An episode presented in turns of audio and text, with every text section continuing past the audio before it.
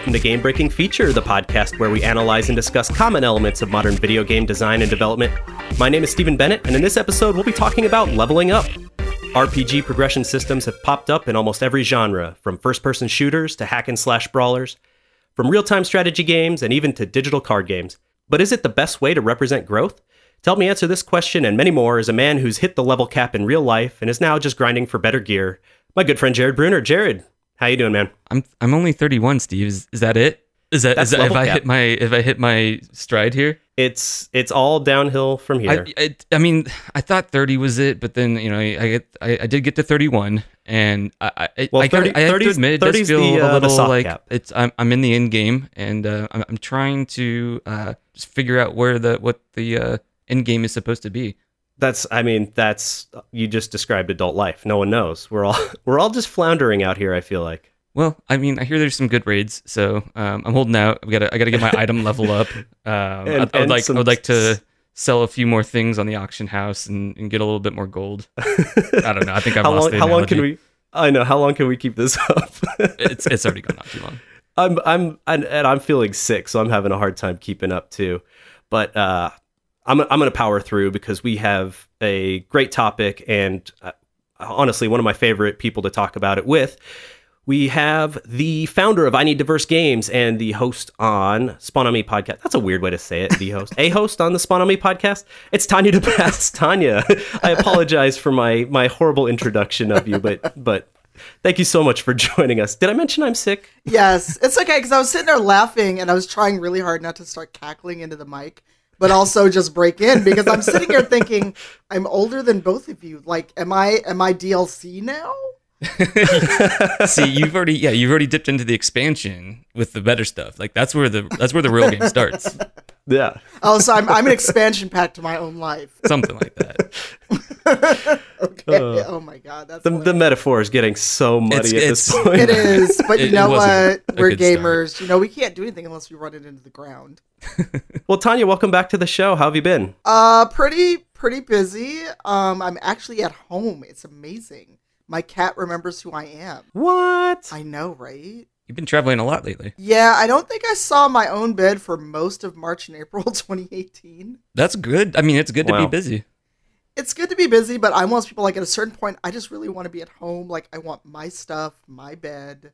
Oh, I hear you. That that first shower when you get back home is like probably the best shower you've ever had. Oh my god! Like you don't care what's in the fridge. You just like you hope there's a beer, or if you don't drink, like there's some cold water, soda, whatever you choose to imbibe. You're just like it's out of my house. Well, and and we actually got a chance to uh, to meet you out in uh, San Francisco at uh, GDC this year, and uh, I we saw you. You were you were uh, running all over the place. You you might be the busiest human being I know. Uh, How how do you have the energy? Where does it come from, Tanya? Coffee, Okay. coffee. Short and sweet. Love it. um coffee because i ever since i started kind of working for myself i don't sleep like a normal human anymore that that myth of seven to eight hours a night i don't know who told that lie um it's not me that's for sure um but it's usually coffee and a lot of times even if i'm feeling a little run down before i get to an event when i get there and get in that moment and i have to be on and not the fake persona but the I'm doing business, I am at the venue, I'm at the event version of on, it gives me a little more energy. But usually by like dinner time, I'm like, I want to sit down with people I like, have a drink, have good food, and not talk to anyone for like an hour. I mean, that's a hard thing. That's they don't. No one tells you that about like running your own organization or business. It's like, yeah, be your own boss, but also that means that you're never away from your boss, so you're constantly working. Yep, there is no such thing as an off day. and how did uh how did GDC go for you? How how did your talks go? Um, it seemed to go well. I was um part of two things. I was part of the microtalks that Richard Lemarchand always puts on at GDC. So there's um oh wow, there's ten of us. We each get five minutes, so many seconds, and that went well. I was terrified, but I I did it. I was the last one to go up. And the roundtable that Rebecca Cohen Palacios and I um, did last year, they accepted it again this year, and we had two days, so we broke it up into two sessions, and they went well. And all the feedback we've gotten seems to be really good. Um, with the micro talks, there's the usual person who didn't like the format, they didn't like particular talk, but that's to be expected. The GDC feedback is always interesting to me because I've that's the first time as a speaker I've gotten that feedback sent directly to me. And I don't yeah, know if- I, I wasn't sure if that was something that organizations or events like that normally do. I mean, it seems useful to a certain degree. um it's useful, but it can also be disheartening depending on where you are when that feedback comes in. Oh yeah, Um, because I was actually kind of scared to look at it, and it sounds weird, but for those that don't know me, I'm actually kind of a, a little ball of anxiety. And, you know, when you're not having the best day, either emotionally, mental health wise, or just you're super busy and you want to look, but you don't want to look. But it was all actually really good feedback, and it made me super happy. So I worried for nothing. Well, nice. Congratulations. And actually, uh, so Jared and I were able to get to the second day of the roundtable where you were talking about uh, mental health and self care. Uh, wh- why why is that topic uh, important for you, Tanya? I mean, I guess anxiety is probably a, a part of your a, a part of your job description, but is, does it go beyond that for you? Um, it does because I, I feel like a lot of times we don't take care of ourselves, and you know, in the gaming industry, but in other areas where people will take care of everyone else but themselves, or we see the people that push and push and push, and we see you know crunch culture is part of that as well, where people don't get a chance to to enjoy themselves. They don't get a chance to, you know, like have a good work life balance. As much as I hate that phrase after working in corporate for so long it's important because if you are not at your best and you're not taking care of yourself, you can't put your best self forward, whatever you're working on. Be it personal projects, be it going to a job, being working on a game, whatever you're doing. If you are not taking care of yourself, especially if there's not anyone to help take anyone there to take care of you, you have to advocate for yourself and go, you know what, today is not a good day. I'm going to lay in bed and watch movies all day because this is what I need to recharge. And I think a lot of people even need permission, and I know that sounds strange, but a lot of us either need the okay or know need to know someone else feels the same way, and they're going through it and they give themselves permission to take a day off, to go have coffee with a friend, to do whatever they need to do to recharge and take care of themselves so they can come back to whatever their work is renewed and feeling better about it. Yeah, I've I do a lot of freelance work and contract work. Uh, I've also worked for a lot of startups and, and smaller companies, and it, for the most part, it's been really positive. But um, one of the red flags when I'm ca- kind of shopping around for the, my next gig is when I hear they, what they put up front is we're all we're a big family here, and I'm just like, mm, no, I actually I, I don't want I don't want a, a work family. You know, it's like it's fine to have friends at work and to socialize, but I have my own family to worry about, and I, I'd like to keep those separate. Yeah, and that's that's a red flag for me because I had that actually when I worked in higher ed, and it, it just never was a good thing because then it like most families, if you squabble, you can work through it. When you squabble with your boss, it's a whole different thing. yeah it's and it's it, it's exhausting too. It's it's like i don't i don't want to i don't want to be that person here. I don't want to be i'm not the same person at work as i am necessarily at home. So like let's let's just keep that separate. And often it means hey like we expect you to stay late because everybody else is too. So just keep Yeah. working. And I, you know, I thought the the roundtable was really good, at least for myself, because this this podcast is one of the first things that I've ever done that's sort of public facing, Mhm. I guess. And we we haven't got to, you know, we haven't we haven't grown like super huge yet. We have a, you know, uh, a tight knit and and very respectful, very nice community built so far. Um, but I sort of start to occasionally worry about those things that happen once you know a, a product starts to grow and you become a little bit more of a a public figure. So it was it was nice to sit at that round table and hear that other people had similar concerns and hear how people deal with uh, those issues when they come up. You know how to how to like disconnect from internet and social media culture and all those kinds of things and and get back to what's important. So yeah, that wa- that was really cool. Do you do you prefer doing the the roundtable format or do you prefer the auditorium setting? Or you know, do you have a reason for preferring one over the other? Well, the roundtable worked out well. The only drawback is that, you know, unlike everything else at GDC, those things are not recorded. But on the other hand, the topics we were going into, people probably wouldn't have felt comfortable having those discussions in a space that was um, recorded. Because people were very raw, they were very open, they were very honest. Mm-hmm. And um, I've sat on a sim- on a panel at PAX that uh, Brian LeBurge and a good friend of mine, Ashley Biancuso, puts together every year about mental health and anxiety in gamers. And, you know, people always ask, oh, was it recorded? Was it recorded? And, you know, consider some stuff we talk about as panelists, but also what the audience chooses to share. It couldn't be the same thing if um, if it was recorded or there were cameras or even someone was live tweeting it or sharing it. So, on the one hand, it's good because it gives people more uh, comfort, but on the other, it's also um, You don't have it archived. you don't have it archived. And I, I saw people taking notes, and that was nice. But it's also just one of those things where it's like I I wouldn't feel comfortable even as a participant being that open if it was um if it was recorded in some way. Now, do you feel like um, do you feel like one format does more good than the other? That might be a difficult question to answer, but just from Um, like your perspective, do you, I, I, you know, being someone who maybe has seen the feedback from both formats now, did was there one that's really seemed to reach people more?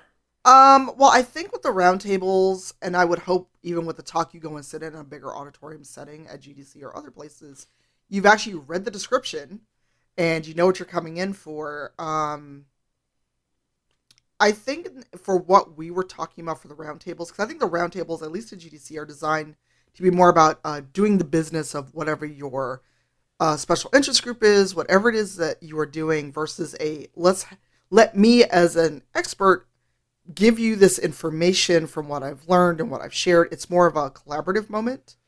So I think for the roundtable format, those topics fit.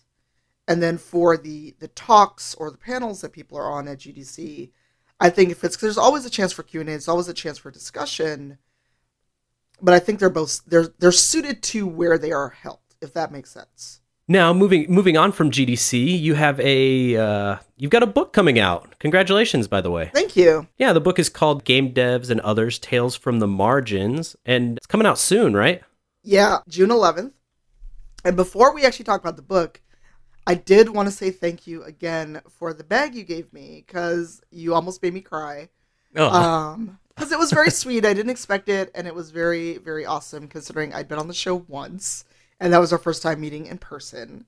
So I wanted to thank you again for the awesome bag. Mm, Of course. Well, you're you're very welcome, and and and thank you. I mean, the the first year of of us putting this show together was uh, it's it's been a uh, a fantastic experience for me, and and you know your participation and and being so generous with your time, and I mean, and so many of our other guests being so generous with their time has, has honestly meant a lot to me, and is a big reason why I continue to do this show. So you know, it was it. I mean, believe it when I say it was it was a very small token of my appreciation for uh, for what you've done to help grow this show. Well, thank you so much. I'm I'm glad you could do that, and and keep Of going with the show. Tell us about the book. What's uh, what's the book about? How did you get it, how did you get the uh, the idea started for the book? Um, so this is a I don't know how many people have heard the story from me. Um, and so it, it kind of goes back a little bit. Um, there was a book called Breaking the Glass Level Cap: Women in, in Game Development that Jennifer Hepler edited for CRC Press. I got a review copy of the book, and and I've talked to Jennifer before, and I was a fan of hers anyway because she wrote on the Dragon Age series, and you all know I'm a big Dragon Age nerd. Um, What? yeah, I know it's a shock. Who would have imagined? Um, and so I'd all, like I'd had a chance to to get to know Jennifer and and, and have her on Fresh Out Tokens when it was still running, and then she messaged me going, "Hey, um, here's something I want to ask you. If you're interested, cool. If not, can you recommend someone?" And so she was like, you know, this the the publishers of that book reached out and they said, "Are you interested in doing a, a, follow up?" She's like, "Well, the logical follow up would be talking about marginalized people, and I'm not that marginalized. And would you be interested in editing this book?" And after I got done running around the living room because someone I greatly admire asked me to do a project, I was like, "Yes, yes, I would," even though I'd never done this before had no clue how to edit a book, how to even write the pitch for the book, but she worked with me. Um, we worked with CRC Press to get the pitch in, and they accepted it. We set our timeline. I put out a call for papers, and got some really good things. Some things I hated to turn away, but they just weren't a, the quite quite the fit for the tone of the book we were going for. Mm. And we've got 22. I, I had to do some quick mental math. Um, 22 stories. Carry the one. Right. I was just like, how many do we have in there? Because I know how many chapters there are in the book. It's either 21 or 22 um, fabulous essays from folks ranging from Shanae Bryant, who was over at Take Two, who's been at Capcom, uh, to Sharif has an essay in the book. Um, we have Maurice Broaddus, who is on the kind of outside of gaming, but he's been doing consulting work. He actually consulted on Watch Dogs 2. Um, t- we've got a lot of industry people. Stephen Spohn of Able Gamers has a piece in there. Very And nice. it's all people in some marginalization um, and maybe across multiple marginalizations telling their story of being in the industry or adjacent to it. Because not everyone in the book is directly in the industry but you know being a marginalized person impacts everything you do and especially with gaming and the fact that gaming's still a majority white dude industry. And some people get into that. Some we have one that's almost like a, a fictionalization but still a very powerful and moving piece That's awesome. I'm, I'm really looking forward to reading it. I have it uh, have it here on pre-order, so I'm excited. yay Is this your first published book? um, that I have edited. Yes, I my writing has appeared in many things, but this is the first thing where I am the primary person, the editor, and, and my name's on the cover. That sounds super exciting. So It's Someday I hope to Congratulations. have something interesting to write a book about. Well, you know, I just I I gathered everyone's stories and and got them in in a in in shape, and then we had copy editing. So I cannot take full credit. It's the people who were willing to to take a chance on me and share their stories, and for Jennifer and CRC Press to to take a chance on someone who's not really known in publishing to have this project. And the book will be in hands July 11th. Well, I, I think I'm sorry, June than- 11th. Oh my God, I almost gave myself an extra month. uh, I think you have earned that trust from those people, and that, that that's that's what's important there. And giving them this uh, outlet is going to be uh, important, I think, for all of their work. I hope so. I'm I'm a little terrified because you never know how people react to things. Um, there's been a lot of excitement about it, but you don't know. And I've even thrown out that hey, if you want a review copy or review review PDF, let me know. And no bites yet. So um, hoping people are willing to review it, but it is kind of on the. It looks more on the academic side, so I don't know how how much that will get nibbles on the usual review crowd. Well, I'm I'm I'm still just I'm going to tell people that I know published author Tanya DePass. so for for the listeners again, when is it available and where where will people be able to find it or where can they pre-order it now? Um, so my pinned tweet at Cypher Tier on Twitter has all the links, but you can pre-order either from Amazon.com or the publisher CRC Press. Um, and I even have a link to a little press kit I put together for the book at my pinned tweet. Um, the release date in the email I got is June 11th. I think Amazon may have the 13th still. Um, and the cover art is by Alex Croft. I'm super, super happy with it. Um, and Alex did that, you know, like with little time to to turn it around to the publisher. So, you know, uh, it just makes me really happy. And probably when I get the book in my hand, I will cry, like the physical book itself. But June 11th, it'll be out. I will be at E3, so I don't get to touch the book myself until I get home, unless I happen to get my copies before I leave for E3. So, Well, Jared, you're near there, right? I am near there. Yeah, You should get your you should get yours signed. it sounds like a great idea to me. That'd be dope. oh my god, I I know Here I am, E3 is a busy for people, so we'll, we'll have to play it by ear. Yeah, I will. I will be in LA for um for a Wizards of the Coast event June first to third, and then I'll be back for E3. Right on. See, now that sounds that sounds more exciting than E3. And it probably won't be as stressful. Are you excited for anything that's going to be announced, or, or are you hopeful for anything that hasn't been announced yet at E E3? Um, I'm really excited for Cyberpunk 2077. Um, I'm hoping we get to see. Coincidentally, that's going to be the year that it finally comes out. well, that and Kingdom Hearts lucky. 3 and Shenmue and Final Fantasy 7 remake at this rate. Um, yes, I'm being facetious because I'm very tired of games being announced and not coming out for like five to ten years. I hope we get to see some of the Division 2. And there have been rumblings from a friend of mine who's way more connected on the media side than I am that there's rumors of a Dragon Age title being announced at EA Play. Mm. And, and if it, that happens, you all will hear me scream. you'll be the one. You'll be the one person screaming in the audience. Oh, yeah. Well, you know, EA Be like, plays. that's that's Tanya. I know it's her. well, apparently last year there was someone running up and down the aisles at E3 during the, one of the announcements, and so I It's was an like, industry event for professionals. well, well, you gotta one you gotta one up that person now. "Oh no, Kahlief would never talk to me again." Be like, "You can't come anywhere else with us now." Well, all of all of those games you're excited for are uh, here's here's me awkwardly transitioning into our RPG discussion. I'm, I I'm like trying to tip trying to tiptoe into it, but uh, we've established I'm terrible at, at segues. Steve, you know what um, many of those games probably have in common? What's that, Jared? Leveling up. Whoa! ah, See? well, Jared, can you uh, can you can you enlighten us on the the history of, of leveling up in video games while we're talking about it out of nowhere? Yes, we we we can certainly get into that. Uh, one of the first games that featured a leveling up system was called pedit5 for the Plato mainframe computer, and it's a dungeon crawler developed by Rusty Rutherford in 1975. And he was a member. All I, all I hear is all I hear is Rusty Shackleford. I know, right? uh, it was developed in 1975 while he was a member of the Population and Energy Group at the University of Illinois, and it was one of the like early early roguelikes. It, many people consider it like the precursor that inspired Rogue uh, and other similar games. So you can kind of imagine what the gameplay was like. Uh, you create a character at the beginning with uh, similar stats to like D and D, and then in uh, some of the versions of the game, those stats are randomized. And then as you explore the mon- uh, the dungeon, killing stuff and collecting treasure, whatever, uh, you get experience points and level up. Pretty pretty standard.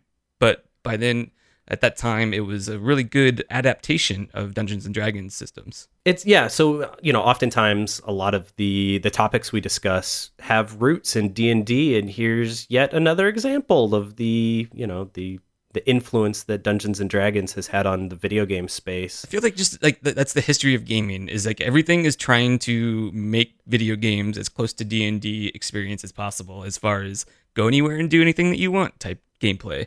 In a, in a lot of ways, in a lot of ways I, I definitely feel like it is, right? And it, it's it's funny to me that video games have been around for as long as they've been around, and yet we're still just so tied to the the work that Gary Gygax and and the uh, you know the the team of miniature players did. You know, back when they created Dungeons and Dragons.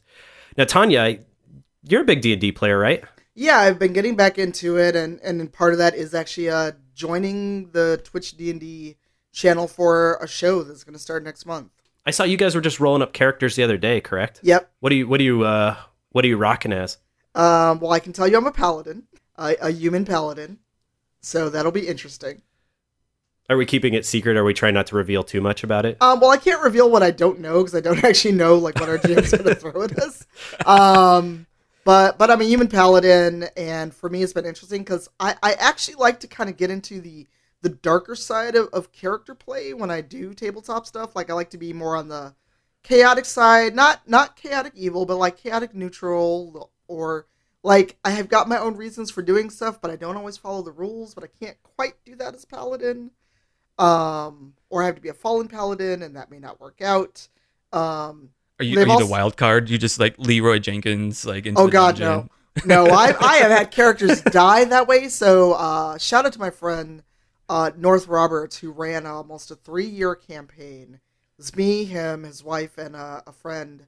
And I had two characters during that campaign because my first one uh, died by dragon because uh, he was not as good of a rogue as he thought he was, or at least the dice the dice did not let me be as good of a rogue as I thought I was. Um, and I failed, and I didn't get out of the way of the dragon in time, and I became a snack.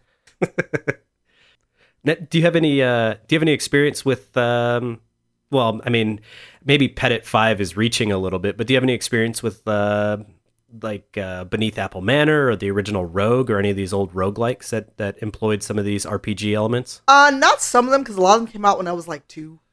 so, um, but I have played things like Baldur's Gate, Jade Empire, a lot of the classic RPGs, both you know tabletop and and video games as well. And it's got the same level system. You you go kill 20 rats congratulations you're level one now you get one more spell or one more thing Yeah, that's kind of like the uh, the base, the building blocks of of modern day leveling up systems, and I I think we've slowly started to kind of iterate on that and, and make it a little bit more compelling because we've seen that done a lot. So, I mean, how, how Have we?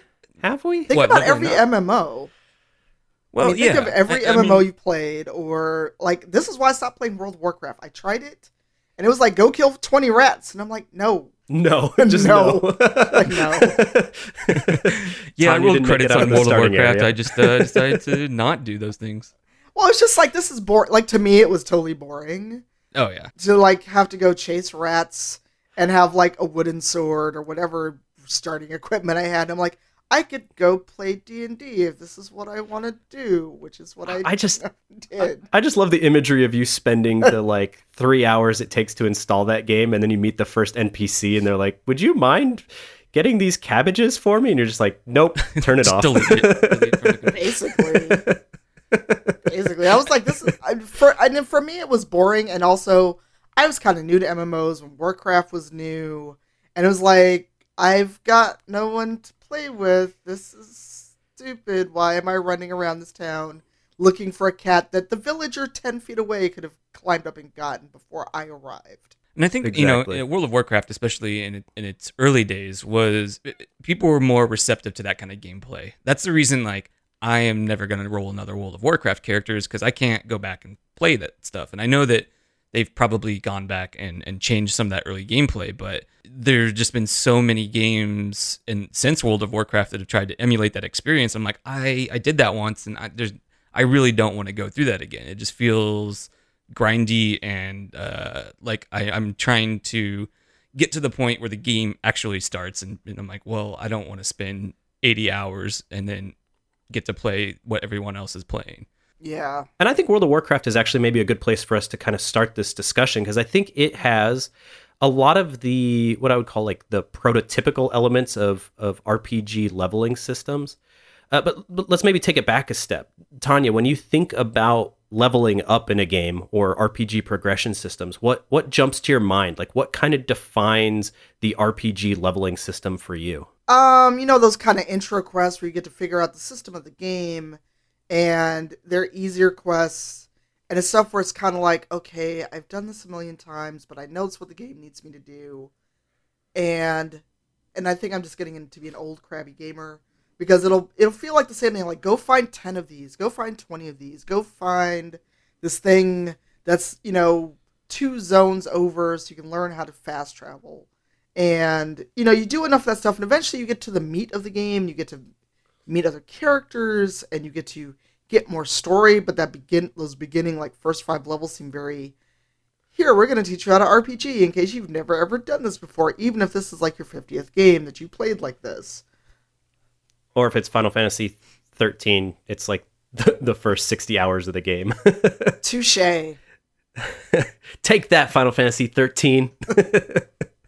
um, yeah, I think I think you know the RPG progression system for a long time has sort of been that that way of of showing essentially progress in the game. I, one of the games I've been playing recently that that has uh, a quote unquote leveling system is um, Monster Hunter, but your level is not necessarily tied to the amount of time you've put into that game. At least not in the early parts of the of Monster Hunter.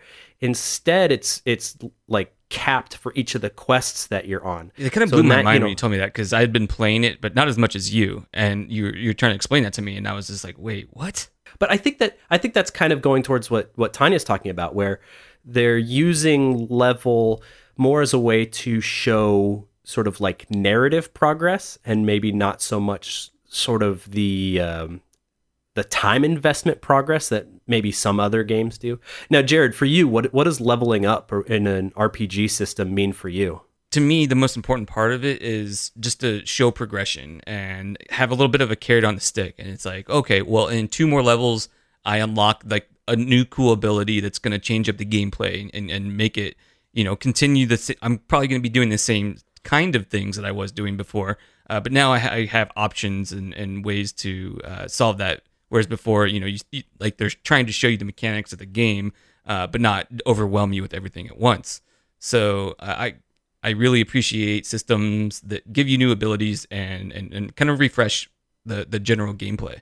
And I think there's I, I think there's some sort of fundamental elements to this as well that that go all the way back to the origins of leveling up in RPGs and non-RPGs for that matter. I just like seeing numbers go up. Yeah, I mean, I guess you know that's a big that's a big part of it, right? Is as you're doing whatever the game is asking you to do, you're accruing XP or whatever the your your game of choice is equivalent of XP is, and then you're you know as, as you're reaching milestones you're you're leveling up and then that allows you to advance your character in certain ways and stats or in, on skill trees or whatever it is Usually there's a nifty little jingle associated with it. Oh, Sometimes yeah. give you that extra little, that hit of dopamine that we all crave as gamers.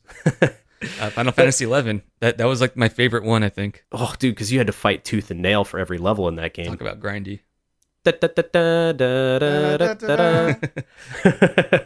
now, Tanya, what what's the first uh, what's the first game that you remember playing that had a uh, first video game you remember playing that had an RPG progression system in it? Oh wow! I had to think back because I'm just like, what did I play? It's probably Final Fantasy seven that I remember clearly. I'm sure there are other games like Shenmue and and other stuff, but seven is the one that I remember clearly. Yeah, seven was that was my first foray into RPGs as well. I think we I think we went into this a little bit in our last episode because we talked a little bit about RPGs when we were talking about shops. But yeah, Final Fantasy VII was my first like big RPG that I had played. Before that, I was just into shooting aliens in the face. That was my go-to jam. Actually, you know what? I'm going to take that back because I've been playing the Elder Scrolls series as well. I want to say maybe Morrowind. Oh, right You, on. you That's- played that's way Morrowind more before exciting. Final Fantasy VII. Maybe I don't remember off the top of my head. But I'm, turned around and like looked at my game shelf, like, what do I have? Or X uh, XCOM's not a good example though. It's not really an RPG. But it, I, It still kind of has leveling up, right? Yeah. I mean, I guess like the next question I have in our show notes is what was the first non-RPG you remember playing that uh that included RPG elements? Okay, then, and this is the 8-bit DOS XCOM, not the new one. Oh, yeah, no, yeah. We're going we're going old school on this one. I I loved the old XCOM. That's one of my favorite games of all time. I I still have it because I found it on Steam, and one day I feel like I should go back and and play it just for lulls. It's it's It- good. it holds it's, up. It's a different It holds game. up. Yeah, it still holds up, and it's like way scarier than I remember it. Actually, I remember like just like blowing the wall off of something, and there's like five aliens inside, and that was like Oh, yeah. super hard to deal with. And that, so I remember being terrified. I have a I have a funny story about that XCOM. They made a PlayStation 1 version of the original XCOM and it was super rare. And I, I wanted it really badly. So one time here in Arizona, I drove from one side of Phoenix all the way to the other because there was a GameStop or it might not have even been GameStop at the time. Like FuncoLand or whatever. it was. FuncoLand or something. oh my god, yeah. I haven't heard And I, Funko like, Land drove- in years. I drove like all the way across the state to go get it because it was like the one copy that existed in Arizona, and uh, I still have it. I still have it. It's sitting in my uh, in my desk in my bedroom where I got my PlayStation Three hooked up. Go back and play it, Tanya. It's it it. I think it holds up amazingly well, given sort of how graphically crummy it looks. yeah, I think my my favorite memory of that, and it's you know now I can laugh about it. At the time I was so frustrated. I had a game that lasted about hundred plus turns, and I could not find the last enemy. The game just wouldn't end, and I'm like, did I do all this and get bugged out? And it turns out a floater was stuck under some stairs that had been shot out, but he panicked and turned against the wall.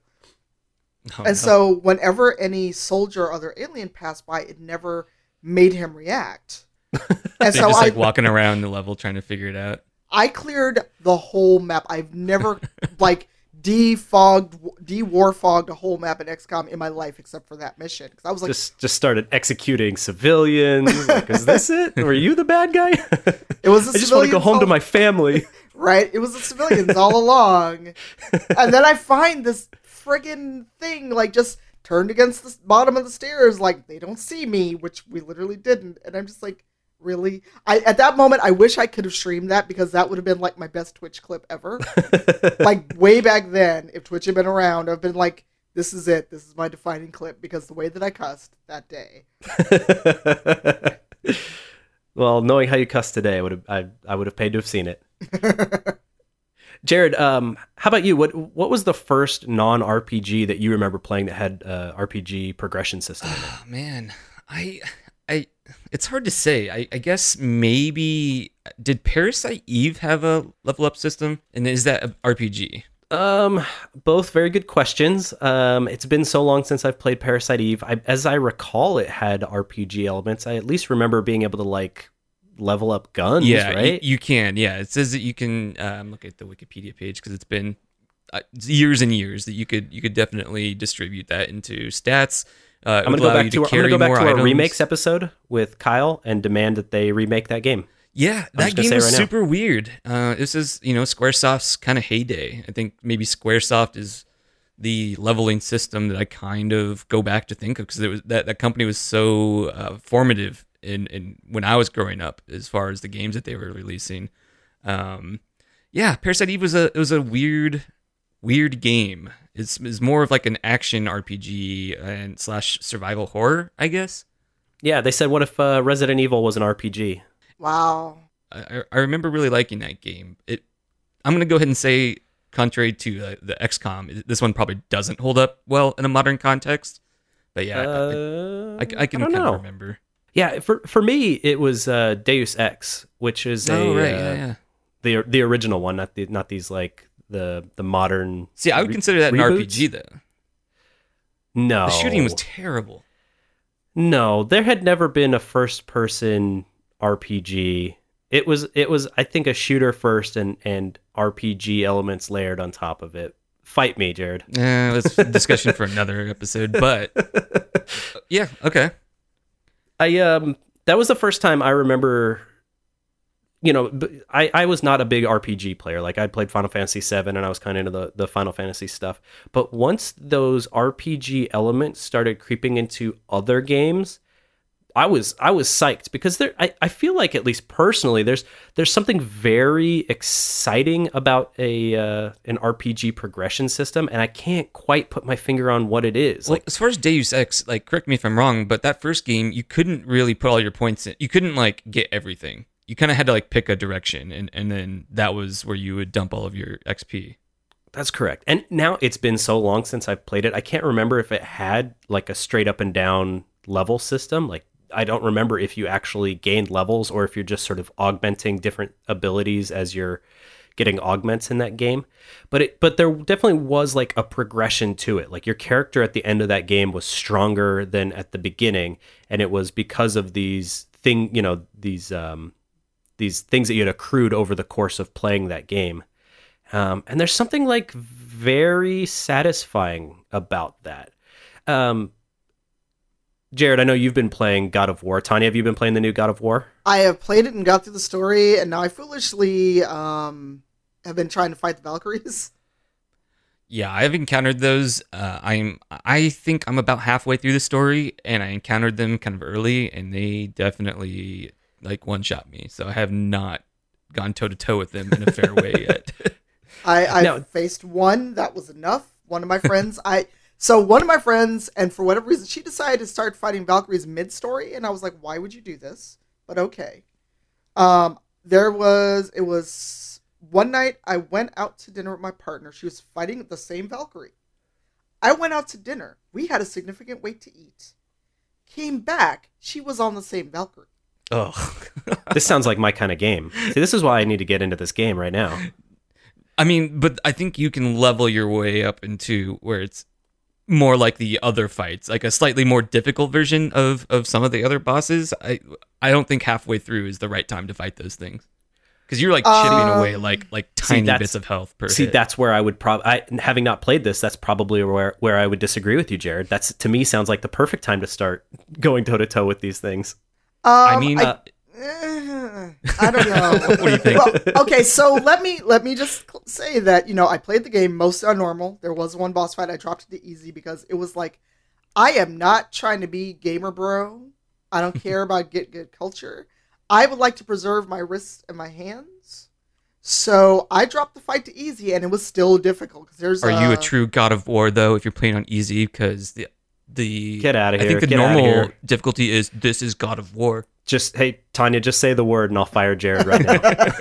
okay, let's let's not be like the dude that was whining on Twitter about True Gamers because he didn't get a State of Decay code. Uh, oh, I saw that. Yeah, gross. bad form. Bad form. Yeah, so let's let's not be that dude talking about who's the true gamer. Because I also I'll be in LA. I will just I will just come visit you, and it won't be is to sign the fair. book. and, and I know Steve will give you my address, so I, I take back everything I said. now, if if I came to see you, it would be for fun. It would not be to be mean to you. Um, oh, I appreciate that. Well, you're you're a good person. I like you. But as for God of War, it's interesting because unlike other games, when you pick up items, when you pick up resources, it actually goes into the crafting system. There's not a lot I've picked up where I've been like, what is this? Should I sell it? Like I don't think I've sold anything the entire time I've been playing the game. And I feel like, you know, smashing things is actually worth it because hey, I get more currency, which means I can now craft things because as you progress, armor and other upgrades gets way more expensive in the hack silver that you pick up everywhere.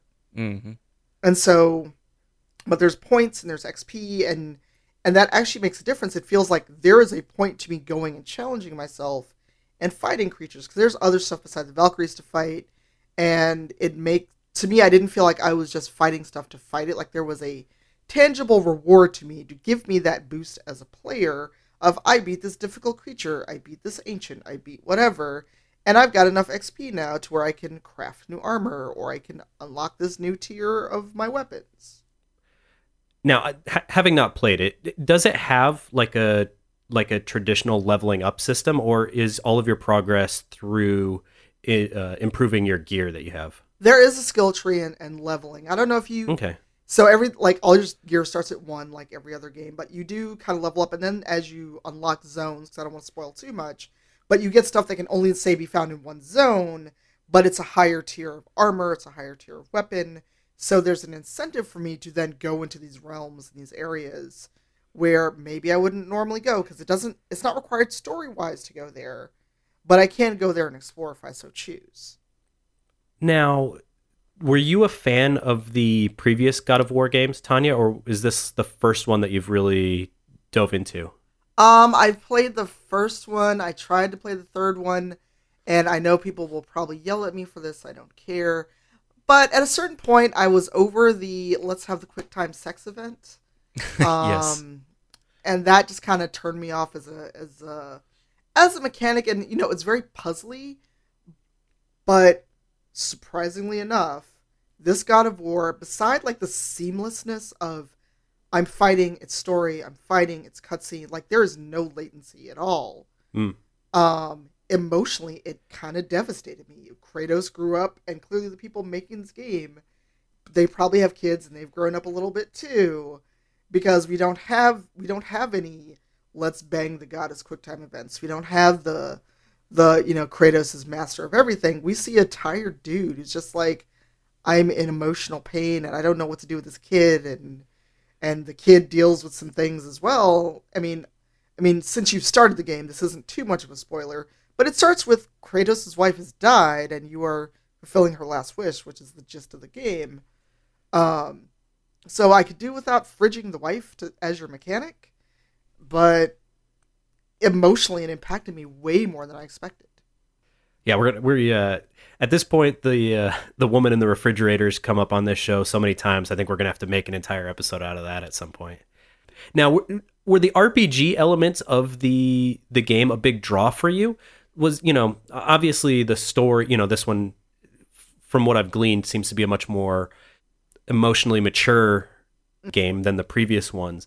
But but from a gameplay standpoint, it's a it's a very different kind of God of War game. They've they've implemented a, what sounds like a lot of different RPG elements. Is is that part of the draw for you, Tanya? Um, well, the draw was partially seeing how the game has matured, but also watching people play it. Um, our friends over at Gamertag Radio were playing it a little bit early. Um, I watched Parris Lilly play it, and it was just like, I'm a sucker for open world. It may frustrate me, but I enjoy it. And to be able to roam so freely, in addition to what it is I need to do, and to have the game not really force me into a corridor of, of must do story, must do story right now, don't go here. Um, but those elements of exploration and and story did draw me in because at first I was like, oh, I'll get it when I get it, but Providence worked out and a friend of mine had an extra copy. Otherwise, I'd probably still be waiting to play it or, you know, wait till I'm done with traveling for the summer what have you.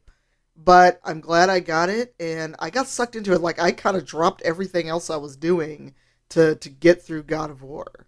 It's a really pretty game, and it, it you do just kind of want to. It, it sort of has like that Breath of the Wild feeling where you kind of want to just explore, and you're rewarded for exploring because there's always something interesting to do or a cool little side story. Um, as far as the as the level progression or the level up progression is, you can see basically all of the skill tree at the beginning. You can kind of see like what's coming up, like which branch you want to put your points into.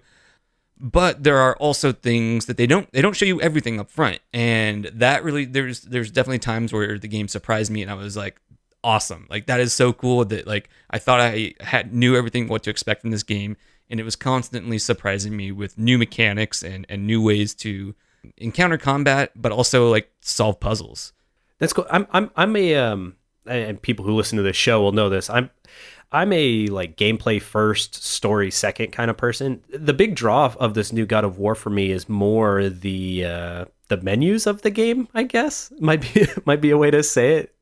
I'm, I'm interested in how the game displays the progress because it's something that hasn't really existed in a God of War before this. There were different weapons that you could use in the old God of Wars that kind of changed your fighting style, but that wasn't much of like a a progression. And now with this one, including all of these like big, rich RPG elements, it has me really excited to get into it. So I I need to just pull the trigger so that I don't have to keep like speaking off of speculation whenever we record one of these episodes. I mean, um, I I would get it, and you know, I don't say this lightly because I don't give praise lightly to games. Right now, God of War is my uh, game of the year for 2018. That's significant. I, I mean, I, I I am truly excited to play this game, so I just gotta I gotta get the funds together and, and make it happen. Are there any games that you've played in the past, uh, RPGs or otherwise, that have used leveling up or the progression system in, in interesting ways that, that had a positive impact on your experience of the game? Um, well, I played so many RPGs. Um, well, aside from God of War, Monster Hunter is intriguing to me. I still don't fully understand how leveling, if leveling exists in Monster Hunter, because there's your hunter rank. Um, yeah, no, no one understands. I don't even think Capcom understands the leveling system in that game. Um, so I'm just like, okay, I've got this hunter rank. What does this mean? Blah blah blah. And so I I enjoy it, but I'm still kind of confused as to what exactly I'm doing.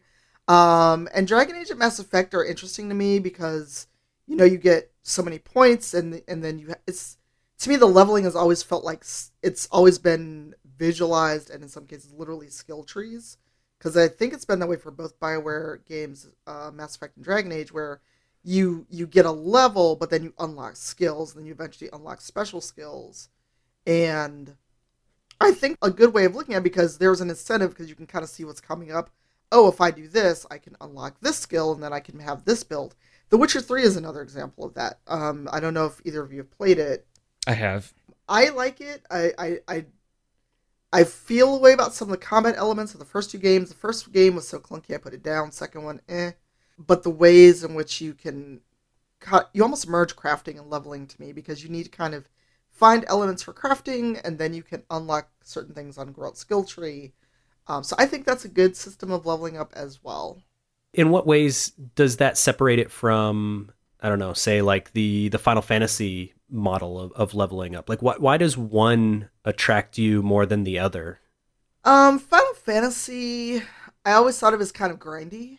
I never felt like like um more story driven games were particularly grindy because I like Final Fantasy and I've I've been a fan of it for years. But leveling the game has always felt super grindy, and after a while I get tired of it, if not flat out bored. You're definitely not wrong. I recall for Final Fantasy eight, there was a section of the map where you could just like if you you could like tape down your your your controller like to like move forward and your guy uh, in this section of the map would just bounce around and you could set it so that every time you got into a random encounter you would be drawing uh, magic from those things so that was like well, a big part of the final fantasy 8 system was you would draw magic and put it feed it into like your summons or whatever. And I remember just like taping my controller to a desk and, and putting something heavy on the forward button and then just leaving it for like two hours so that I would just like level up like and just get like way too overpowered for the game. Yep, Because it wasn't fun. It was like if you really wanted like the best stuff you could get, that's what you would have to do for hours. And that is 100% like even at the time I wasn't super into that and now I you know I would have no interest in engaging with that. But uh, that's that gets into like interesting territory with RPG systems, right? Is an RPG system is kind of supposed to be a way to represent character growth, because it's not it's it's not it's it's sort of skipping player growth. It's saying like you don't you as a player don't have to get better. Your character gets better, and then that's how you advance in this game. But then it becomes like a balance thing, right? Of like you have to have been in this many encounters in order to get to the next part of the game. And if for whatever reason you haven't done it, like some of the Final Fantasy games included items that let you minimize the amount of encounters you you would run into. And if, if you were doing that or you were mainlining the story or whatever it is, you could definitely get to a point in the game where you were not at the level you were supposed to be. And and that's weird, right? Like that's a that's a problem when like sort of narratively your character is where they're supposed to be, but there's this like odd gameplay element holding you back. Do you ever feel like that, Tanya? Do you ever does that ever like bump you when you run into those situations? Like, look, I just slayed this big boss and now you're telling me, you know, like I slayed the big level 10 boss and now you're telling me that this level 12 rat is kicking my ass? Yeah, and so what's funny is that even though Far Cry 5 is not really an RPG, it's a story driven game, I had instances where, like, I had just, like, you know, taken out a whole cult compound, but this wombat just murdered me. This wombat came out of Exactly. nowhere, bit me Yeah. on the ankles, and now I'm dead. And I'm like, the wildlife killed me, but a dude with a 50 cal couldn't take me out? Are you, is this what's happening? Well, this is, and this is getting into one of the other things I think is kind of a problem with level systems, right? Is like level systems are also supposed to communicate a lot of information to the player about where they stand in the world. Like when, you know, I'm I'm level 10 and when I look at something that's level 9, it should look easier. And when I look at something that's level 11, it should look harder. But because games are video games, sometimes like when you look at something that's level 11, it is like a, you know a, a vole. You're looking at a mouse or whatever you know like why why is i just i've just been fighting human beings and now like because this is a video game you're telling me that this thing is you know is more difficult to kill. I final fantasy was like notorious for this. Like you you would you would be attacking uh like Shinra and they would have their like elite security guards fighting you but then like you, you'd also be fighting rats in the sewers that were literally the exact same level and difficulty of these elite soldiers and you're having to make these like ludonarrative leaps to understand like what is happening in this game but again it's it's because video game oh man, you remember remember uh Tonberries in Final Fantasy VII? Oh, no, no, the no. stupid looking like No. lizard things that you'd like unleash like your all of your summons on like got the gods from above would hit them with laser beams and he would just like slowly walk towards you with his knife you're just like get away Look, Tonberries still give me nightmares. i had to i forgot the name of them so i had to google final fantasy knife turtle and uh, that, that brought me to the right spot there's some interesting fan art for that by the way i'm sure Oh. there is Wow. after after we had uh t- after we had Kim on our episode uh talk about uh linear narratives I uh, I started going down like a lot of weird rabbit holes of of fan art for different things but uh there's there's what I learned there was uh the, the amount of Bowser fan art that exists oh yeah sexy very bowser very phallic Bowser art that exists yeah, there there's a lot, and just be careful when you're looking for that stuff. If depending on where you are. I work in a, uh very relaxed work environment. No one, no one in my place cares. Are there any games that you've played, Jared, that have uh, good implementations of RPG leveling systems, or, or maybe interesting leveling systems? My first foray into the Elder Scrolls series was Oblivion, and I really appreciated that you could level up things just by doing them. You know, like you could jump. Like the more you jump, the, the higher you, or the better you are at jumping and acrobatics. I really like that in theory. I, I think maybe in practice in that game, it it wasn't as great. I, I'm I'm hundred percent with you, and it's funny that you say jumping because whenever you watched someone play Oblivion, that's all they did. Oh yeah, you just jump went. everywhere. Yeah, so that kind of breaks the immersion in that one, I would say. Or you just like lock pick the lock on your own house door a hundred times. And it's been a few years since I've played Final Fantasy VII, but I really remember enjoying the materia system in that game. And I don't know if, if that necessarily factors into leveling up, but it kind of does, right? Because weren't you weren't you like putting points into materia to get them higher, or did you just have to find higher level materia? No, no, you would you would level up your materia. It the materias each had their own level that you were working on as you as you played that game. It was from a separate so you would get like XP for your characters and then there was a separate I don't know, currency you would earn that was specifically for the materia. And I mean, end game there were certain mobs you could fight that didn't give you much experience but leveled up your materia faster.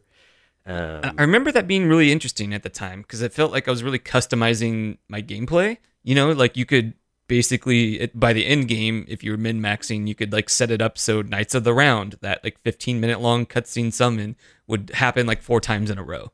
Just, just from one cast, and uh, you know, while that might not be super fun to do, it definitely made you feel powerful.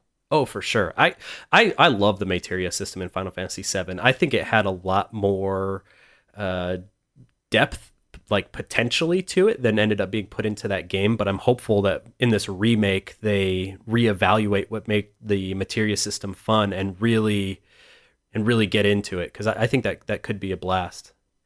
Now, for me, I, I think a um, a great example of a RPG leveling system is something like what Dark Souls did, where Dark Souls, I, I think at its core, is very much about uh, what I'll call player progression, where you as the player need to learn the systems of the game in order to succeed. And leveling up in that game was was not a way to shortcut learning how the game is meant to be played, but instead is just meant to mitigate some of the risk of playing the game. But it wasn't I mean, I guess perhaps there were cases where you could just like grind for for hours and hours and hours and then get overpowered enough to defeat a boss. But but I think if, mo- the way most people play the game, at least the way I certainly played the game, was you know you you got up to a sufficient level to face the boss, and then you just learned that fight. And to me, that's a really cool way to do it, where leveling up is not the be all end all, but is kind of this, uh, I don't know, an augmentation of your own skill and progress in the game. See, I, I never was any good at any of those Dark Souls games or Bloodborne or anything, so I didn't Well, finish get them. good. What? Get good. Get good.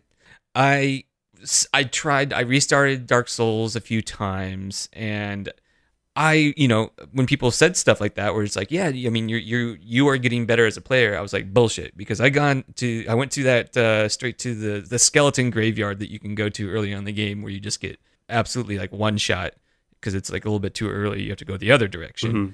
But then I watched videos of people playing that game as a level one naked character and Mhm. beating the game, and I was just like, well, I guess I'm just terrible at video games forever now because that Well, like, and that'll never happen. We also established in the last episode that you killed a pretty significant character early on in that game. That might have hindered some of your progress. yes, I did kill the character that allowed you to level up your weapons, but uh, that certainly didn't help. Oh, Um. I, I I don't know if you guys saw this in Discord. I, I posted a picture of a skill tree. This is Is the Final Fantasy X? No, this is from Path of Exile, which is a, a free to play game. It's it's kind of like Diablo. I haven't played enough of it to know like how they monetize it. From all I've heard, it's a pretty fair monetization business model. But this is their skill tree, and I have heard that it is like one of the most customizable. You can customize your character's abilities in this game more than any other game. And I'll have to put this somewhere when we post this episode because it just looks like a spider web of a thousand different skills you can go to. A lot of them are passive, but I think a lot of them also are active stuff that you can keep track of depending on, you know, your gameplay style. So interesting. I don't know if this is the type of thing that I would want out of a lot of games because I would have that choice anxiety where I'm like, I don't know. And I'm also like I'm at a point in my life where I'm not gonna like go online for like min max guides. Yeah, this this uh, skill tree reminds me a lot of Final Fantasy X. That and that that game was the exact same thing where it was it was a giant spider web, and that game was originally designed where you're supposed to swap between party members in the middle of fights to account for weaknesses of enemies or shortcomings of your own party, uh, whatever it is that you're encountering. But I, because I played that game a lot, I grinded a lot in that game. I sort of designed my characters the way that I wanted them to be and had just a party of three, the way that the traditional Final Fantasy is supposed to, you know, was played. And uh, they just they covered everything. So I, I I appreciate that in some RPGs they let you do this, let you really get into the the nitty gritty of a character and and and customize them as you want. Well, we've been positive for long enough. Let's uh, let's jump into my favorite part of the show where we go negative. Tanya, are there any RPG progression systems in games that maybe detracted from the experience for you? Or maybe RPG progression systems that seemed like they were put into a game where it may or may not have been necessary? Ooh, tough one because there's so many games that have this this type of progression, but I from the notes you have Destiny and I that's honestly the one I can think of off the bat because you know you have to you have to do stuff. You get light levels. And it's still not clear what this means. And and the way and the reason i'm picking on destiny especially destiny 2 is that you know at a certain point when you get so much light level you can get legendary or, or epic armor pieces and weapons. Mm-hmm. except i can't have a whole outfit to complement my legendary pieces. I have to pick and choose like one legendary weapon one legendary armor piece, and it may not be legendary. I may be using the wrong word. It's the uh, exotics in Destiny. Thank you. Legendary, one of the words. It, like it's it takes yeah. a lot of work. No, it's it. it's confusing because all the different games use different names for all that stuff. You know, I've got a character in Destiny 2 that's that's not quite maxed out, but I've got something that's what 340 light. So if I wear that helmet, I can't wear any of the other stuff that I have grinded for or got from doing raids or what have you and it's like I'm not maximizing that potential versus other games where it's like you get a bonus for matching armor sets or all exotic, all legendary sets. And it's and it's also just never clear why I've landed on this planet and just start shooting things. like I'm revived, I'm just gonna go start killing shit. So why because, why am I because video game? Right, but it's like there's not really a good explanation for why you've landed or you've been revived, like your ghost and and the ghost doesn't do a good job of kind of explaining, especially like if you picked up Destiny 2 and know nothing about the first game, your ghost could then be the plot device of we see or maybe I mean because you can't import a save or anything, but the game is assuming you've played Destiny 1. And... Tanya, the, the wizards came from the moon. I mean, if that's not a good enough reason to go and just sure. destroy life on other planets. Well, I mean, you do get a little more narrative, but they're still like, okay, so we're doing this again, I guess, and now the light is gone, and I have to suffer and go through these trials, and now there's reasons I'm still shooting things that I. And if you never played the DLC, because I tried to get in the first Destiny during Taken King, it made no sense to me. I didn't know why I was killing stuff. I didn't know why anything had happened. And then I got Destiny 2, and I'm still just as confused. Destiny with a subpar storytelling mechanic? Tanya, get out of here. I know. And, and, the thing is, and to be fair, I do have friends that work in Bungie, so hopefully they will not be mad at me. But, you know, for me, as, as someone who's going to sit there and play this, I don't always need to have a reason why I'm going to jump into a game and just start doing things. But for a space game, because it also, for me, when I saw all the stuff about Destiny pre release, I thought it would be more Mass Effecty, more third person, more story driven, not land on a moon, get revived, and start shooting things just cause. Yeah, not not Doom with cutscenes every once in a while. Right, and you know we grew up with Doom. I like Doom, but at least I felt like I knew why things were going on in Doom. Yeah, it, so Destiny brings up. Um, I mean, it, it ties so beautifully into this discussion because Destiny is one of those games that I'm not 100% sure why it has the RPG progression system in the game. So for those people who haven't played Destiny at all, there's your you have two level systems. There's your character level, which is based purely on the experience that you gain, and it caps at a certain point. And it, you know, each time they release DLC, they raise the um, I think it's what's called the soft level cap. So you, you can you no longer accrue XP at a certain point. And then as you're equipping armor and weapons to yourself, those have what's called well in the first game it was light level. I think they changed it to power level in the second game, but it essentially served the exact same function. That becomes what defines your character's level is the sort of the average uh, power level of all the armor that you're wearing. Now, this is hella confusing. I don't understand why this exists, why both of these systems exist in Destiny, and why it's not just one or the other, except for I think this goes to a trend that we're seeing in video games where a lot of games feel like they have to tick the RPG boxes, right? Like we got to have the the armor level box, tick. We got to have the character level box, tick. And it doesn't at a certain point it stops making sense. And Jared, you played a little Destiny. I know you kind of bounced off it pretty quickly, but you know, do you have any perspective on this being someone who like kind of jumped in and jumped right out? Like did it was the confusion of the progression system maybe a part of what didn't keep you engaged with that game? So I, I also started playing Destiny around the Taken King because everyone said like, oh, this is like the game that should have released when the game came out. So I was like, all right, sounds like a good time to jump in. Except that like you have to play through all of the earlier stuff, which seems completely pointless. It's like, okay, I just got a new gun, but that's just to get me to the next gun, to get me to the next gun, to get me to the end game so I can play with my friends. And to me, that wasn't fun. The story wasn't interesting enough, and there wasn't enough other stuff other than just shooting to get more gear, to get more gear. Um, it, it just it didn't get its hooks in me because I didn't feel like I think the one thing that I guess I did like was leveling up my uh, what, what do you call it like your class your class abilities.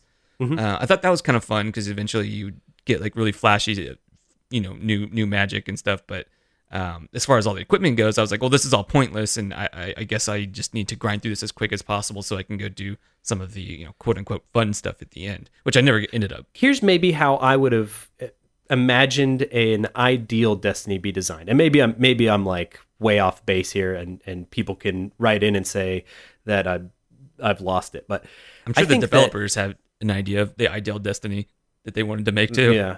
Well, so so here's the thing. What if there was no level in Destiny at all until you hit the end game and then it was just level 1 through level 5 based on your gear? Because there there doesn't really seem to be a point of leveling up during the course of the story. I mean, there there might you could maybe make an argument that like, oh, your you know your character is progressing and you're seeing that growth in unlocking abilities. I would say the game is like pretty vanilla until your abilities are all maxed out. So why not just start the game with them all there? And then have it be for the people who are interested in the end game grind, let it be, you know, let the end game be about that. But it, it's really weird because your character level, your armor level doesn't really matter much as you're playing through the initial story in Destiny. So I, I, just I find it very confusing in that game. And and don't get me wrong, like Destiny One is a game I loved a lot mostly for the end game content. So I, I, I, hope I'm not like coming down. I don't seem like I'm coming down too hard on it because Destiny One is some of my favorite gaming experiences of all time. But the the RPG systems in it are just so confusing. I, I feel like that might be a, a symptom as games as a service and just trying to keep people engaged with new content they, they kind of trivialize old content in the name of getting people to play like the newest stuff. You know, that, that's kind of what happened with the Taken King, I felt like, because I'm pretty sure they leveled you up faster after that came out, so you could hit that cap earlier. But to me, it they, just they gave you a consumable that let you like quickly level one of your characters up to the old soft cap, I think. Oh, right, yeah. And I decided not to use it because I was like, oh, I should experience, you know, all the stuff that I just paid sixty dollars no, for. You did wrong. You did it wrong. Appa- apparently, but like you know, I, I also was concerned. Another problem with that is you know, World of Warcraft had that too, where you could just start a character at like near max level. Oh um, yeah, I remember that. And, and and the problem with that is that like you have people playing a class that they haven't played for you know the the 10 20 hours however long it took you to get there so you're not familiar with the gameplay mechanics you're not familiar with like the best you know best practices for the, the role that you're playing. I remember uh, that. I remember the the Blood Knight tanks when you're in the uh, Burning Crusades. Yeah, It's just a bunch like, of people who don't know how to actually play the game are all trying to take on one of the most significant roles in the party. It was it was good times. it's, it's, it's an interesting way of looking at, at progression, but um, I, I, I do think it's it's because of games as a service that, that adds a bump to that. Now, Jared, are, are there any games that you can think of that maybe had a less than optimal implementation of RPG progression systems?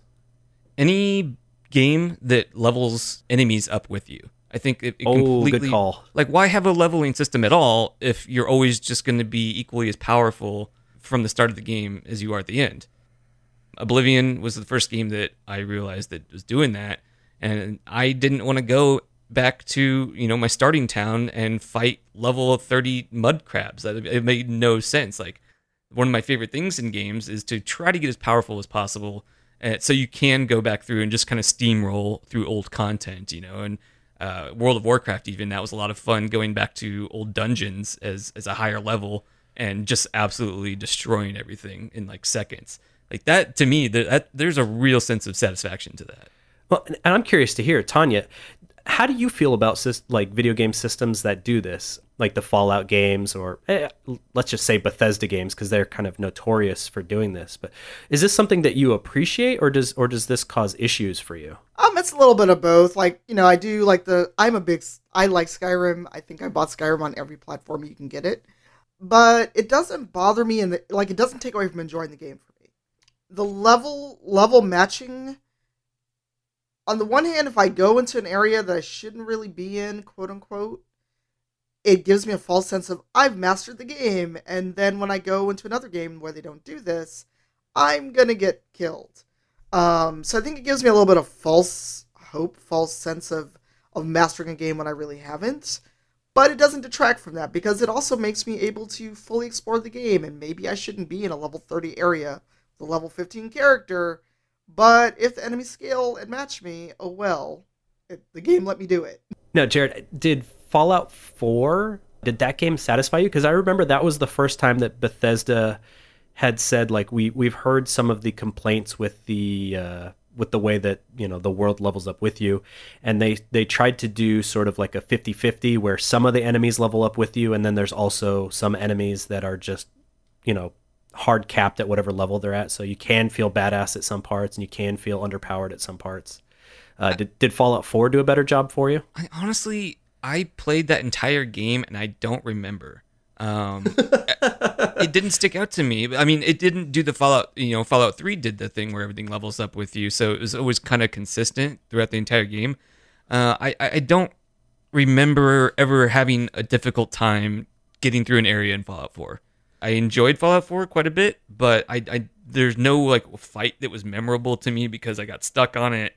Um, I don't remember like ever feeling like too powerful. So I don't know. I guess maybe if that, that was just something that if that was their goal was to just kind of make it be there but not super noticeable, then maybe they accomplished what they were trying to do. Uh, but you know, Fallout, those those games aren't really. I'm not there for like a super hard challenge, anyways. Yeah. So if if they did things right you won't be sure they did anything at all Jared. Maybe, maybe. I mean, I, I on the other hand of that, I, I don't remember much of the game at all. I remember enjoying it while I played it, and I enjoy was like there the even atmosphere. a fallout 4 and like the things that those Fallout games do really well is telling those you know little tiny micro stories, um, you know, just from like context clues and stuff. I have not played through Assassin's Creed Origins yet. I've I've kind of started it. I own it. Uh, but they went back after the game was released and they added an option to scale enemies with you. I think the way when it was released, it was kind of traditional. There are certain sections where things are too powerful for you, but they went back and updated it and patched in uh, new options where everything will come to whatever level you're at. And I thought that was kind of cool. Uh, Ubisoft has been uh, as much you know grief as I give them on this show. They've been super receptive to updating their games and supporting them after the fact. And I think it's it's neat that they added in um, you know along with like their educational mode difficulty options like that. well and and i believe that assassin's creed origins was your game of the year last year right tanya Uh, yes, it was, and you know the leveling in that was interesting because with the DLC that's out now, there's a recommended level to start, and if you don't have that level, they'll offer to basically give you that level, but then it makes a copy of your save. But I've got to a point now where it's like I was supposed to be level 45 to start, but where I'm at now, I need to be level 48. So there's still progression gaps that I've noticed, at least with this. Hmm. It's like I've done all the stuff you told me to do, but I'm still two levels lower than what is suggested for the DLC. And has that affected the gameplay in the DLC at all? Um, a little bit. Um, because because I'm at a point in the game because this DLC came out so long after where I've done most of the stuff in the game. So what can I do now to get XP? Yeah, that's that's kind of strange. Just fight hippopotamus. Look, those hippopotamuses are no joke. Well, are there are I mean, I've said it. I, I find RPG progression systems in games exciting for some reason, and I can't quite put my finger on on why it is. I, Jared, what do you like RPG progression systems, or is it something you just doesn't really enter into the equation when you're considering playing a game? I'm honestly having a hard time imagining games without them. Like a modern game, pretty almost That's every true. game has it now in some way. So I, I don't know what that would look like. I, I appreciate there being new things to discover and new ways to play the game as I go on, especially if games go on for 15 20 30 plus hours you know like i'm i'm still playing through divinity original sin. I think i'm 80 hours into that game and there's still more to do and still more to see and that's what keeps me Oh coming back to it. That can also be a turnoff to some people like damn like i don't have 90 hours to see everything in this game.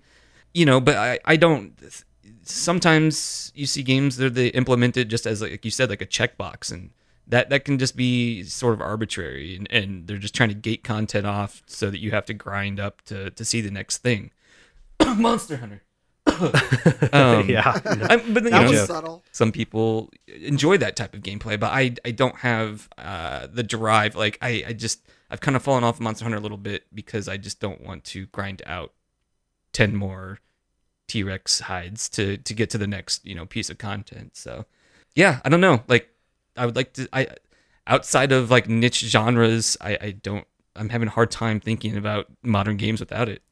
it's weird, right? It's like this. It's this huge trend in gaming that now almost everything has an RPG progression system. I remember when I was young, my buddy Aaron, he was the RPG kid. Like he was the one who played all the RPGs. But he played he played a very different kind of video game than I did. And now he he can laugh at me cuz he's won. He's won the the video game war. Now every right. game is is shaped in the image that he wants.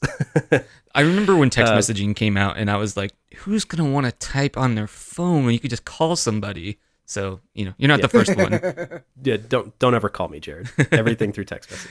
Now, now, Tanya, how do you feel about the trend in gaming, where it seems like every single game nowadays has some sort of RPG progression system in it? Is that a good trend for you, or or do you see that as problematic in some ways? Um, I wouldn't call it problematic, and honestly, for some things, I never tied it to an RPG like progression system. I just thought of at some point I must go from baseline character to the badass that can finish this game and beat the final boss. So there has to be some progression, but until our discussion, there are some games where I never thought of it that way, to be honest. Well, and there's Um, there's still plenty of games that I think maybe don't do it the I I don't know the traditional RPG way. You know, I think of games like like Metroidvanias. Like there are other ways to represent a character progressing. So like there's the uh, the Zeldas of the world. Although I, I now I haven't played Breath of the Wild, so I could be completely talking out on my bottom. But in, you know, traditionally in Zelda games, it was not about necessarily raising a level. It was about getting the next piece of gear you needed to get through the next area, and that's a way to represent your character's growth and progress. So not not everything necessarily has this level up mechanic that we're talking about in here. But um, do you are you all for this, Tanya? You know, are you just are you the uh, you know fuck my shit up with RPG systems? Um, well, I I don't mind it. I don't know that I'd be like raw. Every game needs it because not all gameplay styles lend themselves to that type of progression. Because mechanically, in some games, it would not make sense to have that be tied to how you how you level. But for the most part, I think it's it's working because a lot of games have had this progression system, and I've never noticed. And I'm someone who plays a lot of RPGs, and maybe I just am so ingrained in that methodology of leveling because I'm old, older, and you know, I've been playing D and D, I've been playing tabletop, and it's just kind of ingrained of you do things, you complete mission, you get more stuff, you get better stuff, and you go from there. So it's it's nothing I'm against, but now that we've had this discussion, I'm probably going to be far more aware of it than I normally am. It's like And- a lot of it's like guests when say that. I, I didn't like think when you- about it, but now I'm that's all I can see. Yeah, it's like when you point out lens flares in J.J. Abrams movies to people who've never seen it before, and they're just like, "Oh fuck!" Now every Yeah. now every time there's a lens flare, it's all I'm looking at. Yep. Or you go, yep, Photoshop or Abrams or one of the above or both. I think Call Yeah. of Duty 4 was like one of the first times where I started to see that crossover. They they implemented their their progression system and, and weapon unlocks and I think that's generally received as like the formative moment of modern games now, especially shooters anyways. Uh, Yeah. Like now every game has that because like what are you supposed to do? Like what's there to keep you playing if you're not trying to prestige for the eighth time?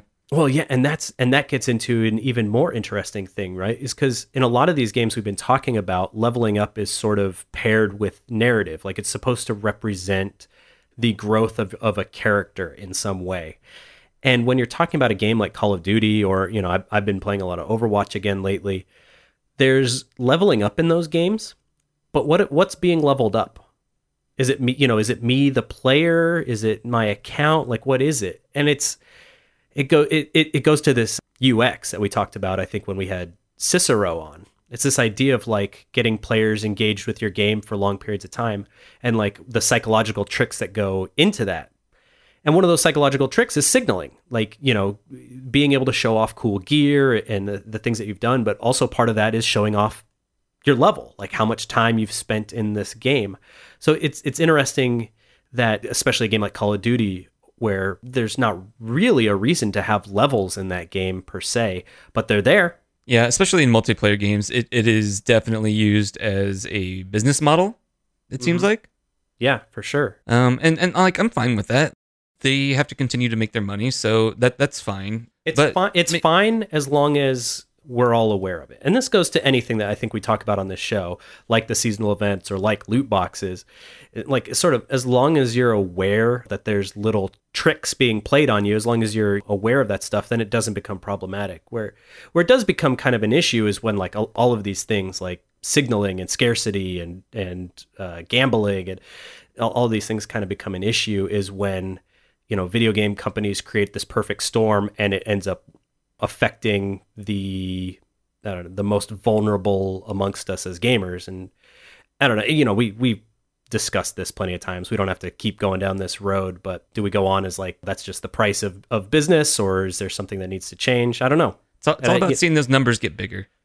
I you, guess you, yeah. want to learn something about yourself? Try a idle clicker or a clicker game. I I downloaded a free one on Steam a couple years ago, and I uh, I played more than I would like to admit for a game where you're just clicking on things to make numbers go up. But that's basically distilled of like most games, and uh, I I found myself enjoying that, but also being ashamed because I'm like this is this is this is literally nothing. But look how big the numbers got. Well, so Tanya, when it when it comes to RPG progression systems in games, what would you like to see moving forward? Like how can the industry improve as they're continuing to either implement RPG systems in games or like how can they change the systems in the games to be better in the future in your eyes? Ooh, that's a tall order. Um, less grindy mechanics to to level. Maybe something where I learned to play the game in these first one to three levels, but there's not the go find ten toe of newt and fill ten buckets and bring it across the game world for this farmer that apparently does nothing but wait on you to show up and fill these 10 buckets. Because i've seen that. And and that's more in the mmo side because i get that a lot with some mmos i play and i'm just like did you just literally stand here and wait for someone to show up and go pick these mushrooms that are like 100 yards away for you when you could have done it before i showed up here? Um so less grindy things and and things that give me more of a sense of accomplishment and so things like the Witcher or things like uh, God of War, where a side mission has some relevance.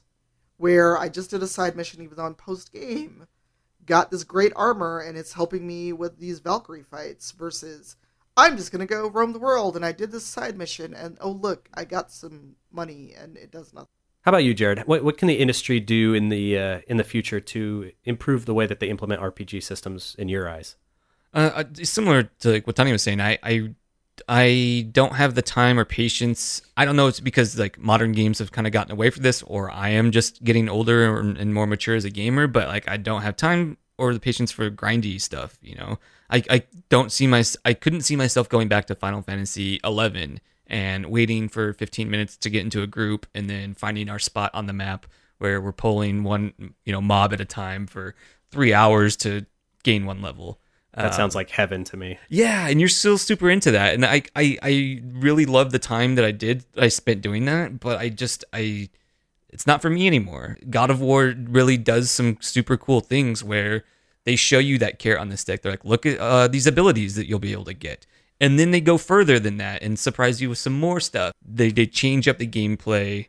Uh, you you go on side quests because they are you know exposing more things about your characters you're learning more about the backstory and you're also getting better at the same time you're getting better as a player and as a character and i think that is like the smoothest way to handle it monster hunter is a while it's very well done monster hunter world i still am getting kind of burnt out on the grind stuff so uh, no, there's there's there's no reason for levels in monster hunter yeah it's, it's all especially because the levels i don't even think eh, affect character stats at all. It literally is just an expression of the amount of time you've put into that game. Everything is based on your gear. At least as far as I can tell, everything's just based on your gear. So I'm also playing through. I haven't played it in a while because I started playing God of War, but Ni no Kuni 2, um, which is very much a Japanese RPG. I'm probably 20 hours into the game, and I'm not really sure how the progression works. It doesn't. It's not very forward with what's happening. Occasionally, I'll get a new weapon that kind of makes some fights easier. Uh, but it's not clear to me that I'm getting more powerful, and I, I don't see like what's coming down the road. So it's kind of hard for me to be excited about getting into combat in that game. Uh, I find myself trying to avoid it because it's kind of preventing me from getting to like the next story beat uh, or or the you know the next area. So uh, you know that it just seems a little antiquated doing it that way. But I think that there's still room for for growth in that area.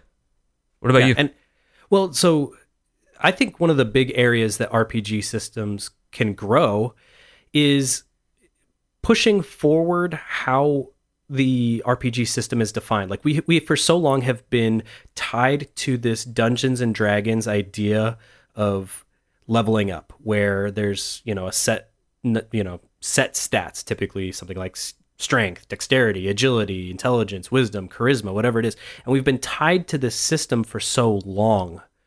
What I would like to see is finding a new way to represent character growth through an RPG system, but but in in new ways of representing character growth, if that makes sense.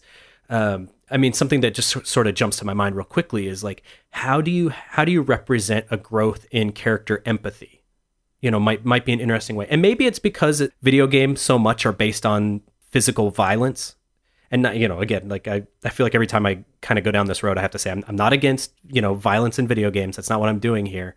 But I feel like because so many games are rooted in overpowering an enemy, that we are tied to we're so like strongly tied to these systems that once we start to think about games in a different way that's not just about like how do I dominate an enemy, we can start to experience new avenues that these that these old systems could make way to. So I don't know what that looks like. I, right now, I'm just kind of like spitballing. I had to come up with something on the spot, and this is this is what I've got. But I think well, there's I think something to it, right? Like maybe an example of that is sort of modern RPGs, like trying to think of like a good, you know, like Fallout Four uh, has this, Divinity Original Sin has this, where the more points you put into a certain skill, like charisma or strength, that gives you different dialogue options. And if you have high enough levels in those stats, you can straight up avoid entire bosses because you've like talked to them down from you know whatever they're about to do, or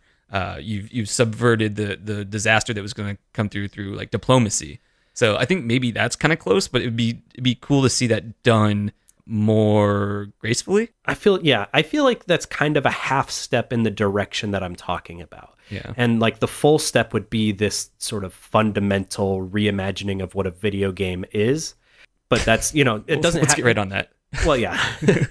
tell tell Silicon Valley to get on that, Jared. I don't know that it happens overnight, right? Like it's something that happens over time, and maybe something like uh, virtual reality, you know, which which has already proven to have pretty significant impacts on the way that players interact with one another and interact with NPCs. Maybe that's the space where we see these like bigger shifts in the way that games are designed, but. I don't know. That's just that you know, sort of my my quick thought, and then uh, if if people have any thoughts of their own on maybe how to expand that idea or if people want to tell me I'm wrong, they can they can write in and let us know. And this is an excellent time to move on to our uh, listener feedback. So if people have any questions or comments about leveling up or any of our previous topics, you can always email us at podcast at gbfeature.com or connect with us at gbfeature on Twitter. Jared, what do we got today? Yeah, we got kind of a, a, a good piece of feedback here from Josh F on Facebook. Josh F on Facebook says, Hey guys, great episode. I have a game I try to play through once a year that ties into your last episode on shops in video games.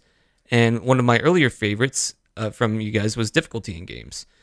He says uh, Square's approach to shops in Kingdom Hearts is pretty standard and basic. Huey, Dewey, and Louie man a 24 7 shop where you can buy potions and magic regen items in exchange for money that drops from fighting enemies.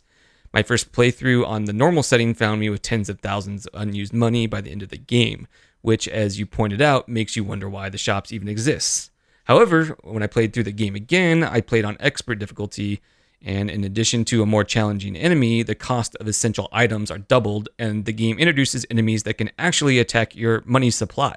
I found this element of using the economy of the game as a difficulty multiplier to be really fun and challenging as you need to make decisions about when to throw that potion. And actually, I frequently begin to spite Donald's greedy little nephew bastards for their cost surge. Uh, it changed the whole game for me, and I like to see more games use shops in a way that impacts the game like this. That's, that's a really good point. I, I, I do yeah. I because we, we brought that up is like man like if you don't ever need to spend your money like why have an economy at all. Were you a uh, Kingdom Hearts fan, Tanya? A little bit. I've actually still got the original uh, disc sitting around here somewhere. Um, but I got frustrated because there were just points where I'm like, why am I doing this? Why is this necessary? And it was, it just felt like there was, here's the game we wanted to make, and we threw in Disney characters, but these mechanics don't quite work, and it just, it, it never gelled for me. I got to a certain point, got frustrated, was like, I'm done. Now, do I- you ever do you ever play any games like that have shops and finish the game with like way too much money and, and then wonder like why the shop was there? Oh my god, yes. Um, most RPGs that I play, I think right now in God of War, I probably have I have not sold a single thing, and if I do, I will probably have all the money I ever need and no armor. Does that ever does that ever bump you? Do you ever I mean, not that you would stop playing a game because of it, but it, does it ever start to feel like gamey in a way that that shops are designed that way typically? Um, it is, and especially for me, shops are a bigger thing in MMOs where it's like, do I try to craft a thing? Do I try to buy it? Do I wind up with like fifty of this copper ore, and I the game never explained what I do with this copper ore? I sell it, and then oh by the way, you need it for this super weapon. Like ten levels later, oh darn, you sold Oh, all that's that the ore. worst. And you're like, really? Why didn't you tell me I needed this ore? I would have put it in the bank or saved it or something. Um, so when games don't do a very good job of explaining, yeah, we know you found like this silver ore, this copper ore, this random weapon, and it doesn't seem like there's any purpose for it. But if you sell it, you might want to think about it because unless it's like a super key item to the plot, games don't usually discourage you from selling things, and then you wind up crap, I sold this item that I needed 20 levels ago and three saves ago. What do I do? Yeah. I, I've kind of seen a trend in some games lately where it'll say in the item descriptions like this this is just for selling. Like you can sell this. Yeah. I, I, I appreciate that. In Ni no Kuni 2, there's items that you can pick up in the world, and in in, in that game, items are just represented by sparkles on the ground, kind of like uh, Monster Hunter. So you don't really know what you're picking up until you pick it up.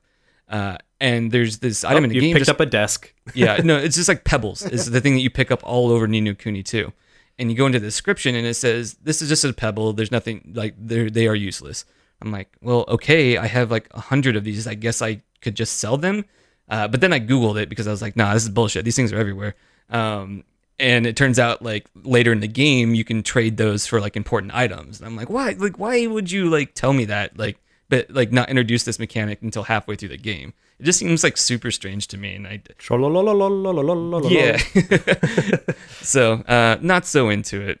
Yeah, it, the way that shops are handled in the more difficult ver- or the uh, more difficult playthroughs of Kingdom Hearts actually sounds really exciting. I think um, I think when we had Jared Huntley on the show, we were talking about uh, mini maps, and I'd said like Call of Duty. I thought was a really good example of how to use a mini map because it found a way to take something that's sort of just like this standard element of game design and make it part of the gameplay. And this the, the way that it's implemented here in Kingdom Hearts seems really cool because they've they've taken shops and made them you know by having enemies that can actually attack your you know your economy they've kind of made shops a little bit more part of the the way that the game plays. So that that seems really neat to me. So I really appreciate this uh, feedback from Josh. It was uh, a really good thought. I'm glad he I'm glad he brought it up.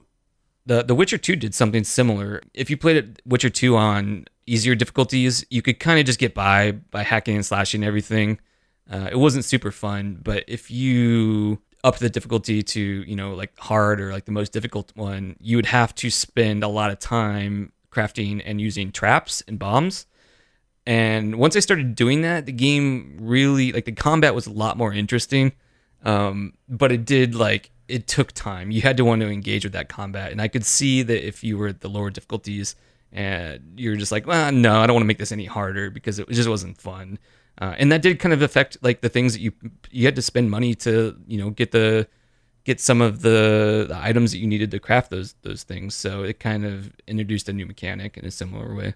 Right on. What else we got? We got something from at Rady Sean on Twitter. Steve, I'll let you take this one because I know that you're you're very partial to this quote.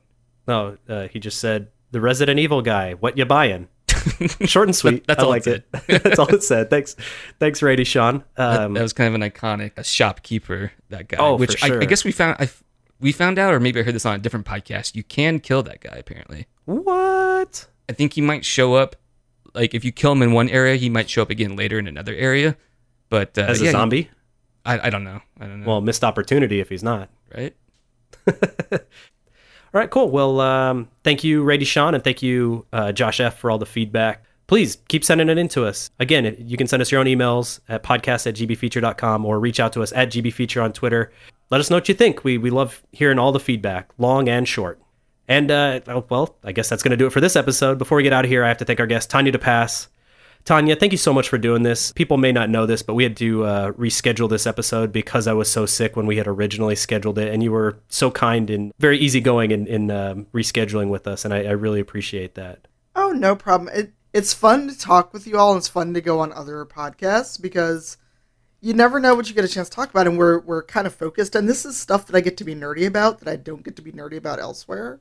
Well, I mean, anytime you want to come back and be nerdy with us, you, it's an open invitation. I wasn't lying when I said you're one of my favorite people uh, in the in the video game space. So we uh, we appreciate having you here, and it was I mean it was awesome to meet you in person and, and see you out there working your butt off. Holy cow! Where can where can people uh, find your work? Um, so you can more than likely find me on Twitter at cypheroftyr, which is C Y P H E R O F T Y R. Um, and then for I Need Diverse Game stuff, it is I Need DIVGMS, and our website is I Need Diverse Games.net. And I'm going to be that person that's like, hey, if you like what I do, give us money because money means we can actually keep doing the stuff that we do. No, I'll, I'll echo that. Go go go give money. Yes, um, but you know, people always ask us to come to conventions and things like that. And hey, if I don't have money, I can't do that or send people to conventions. So um, I need diverse games is on Patreon, which is patreon.com backslash I need divgms, or you can just drop us money via PayPal to our email at indg at I need diverse games dot org. And lastly, we just became a TeePublic partner, and our spiffy, lovely new logo done by Captain Twaz is on all our merch over at TeePublic. So if you go to TeePublic and search for I Need Diverse Games, you'll find our shop. It's an awesome logo, by the way. Yeah, And and thank you for putting a shirt on my back, Tanya. You're very welcome. Also, Um, you can uh, get Game Devs and Other Tales from the Margins uh, releasing June 11th, right? Yes. Um, and if you go to Twitter, my pin tweet has all the info. I would greatly, greatly appreciate it if people uh, shared that tweet. And if you order it and like it, please tell me. So maybe we can do a similar book or a volume two because there were a lot of great stories I had to sadly turn down uh, because of length limits or other reasons. But I would love to do this again. and because our, our listeners never get tired to hear me say it, go listen to Spawn on Me live on Thursday nights and out on iTunes and other podcast catchers on Tuesdays, correct? Correct. So uh, today we're recording this on a Thursday. We'll be uh, recording live tonight, and then we'll be at E3. So let's see what happens. Good luck. I, honestly, good luck out there. I, hope- I hope you guys have a lot of fun and get a lot of really get great content. I'm excited to hear what you come back with. I am too. I just hope that a week or a weekend in LA after just being in LA for a different event does not kill me. Don't drive if you don't have to. Yeah. Oh God, no! I learned that lesson the hard way years ago. no, I just was like, mm, traffic. I always thought movies exaggerated. Nope. No. Mm. If anything, they under exaggerate. Is that a thing? I don't know if you can under exaggerate anything. Underemphasize? Underemphasize? Sure, we'll go with that. All right. Well, again, Tanya, thank you so much for being here. As a reminder, we release new episodes of this podcast every two weeks. Be sure to subscribe so you don't miss anything. If you like what we do and want to help us out, head over to iTunes and give us a review. I want to thank Kyle Clark for making our theme song. You can check out his podcast, This is Rad, on iTunes. I'm Stephen Bennett. That's at Stephen underscore the gamer on Twitter. And I'm at Jared Bruner. We want to thank you, the listener, for taking the time to listen to us chat about video games. This has been great. Oh my gosh, Jared. I've done Great this breaking feature. grain You heard it first. brain breaking feature. Gr- Grain, grain, grain breakers, where we talk all about mills. there we go. Um, this has been game breaking feature. Remember, it's okay to disagree. Just don't be a dick about it. All right, thank you guys. Thank you.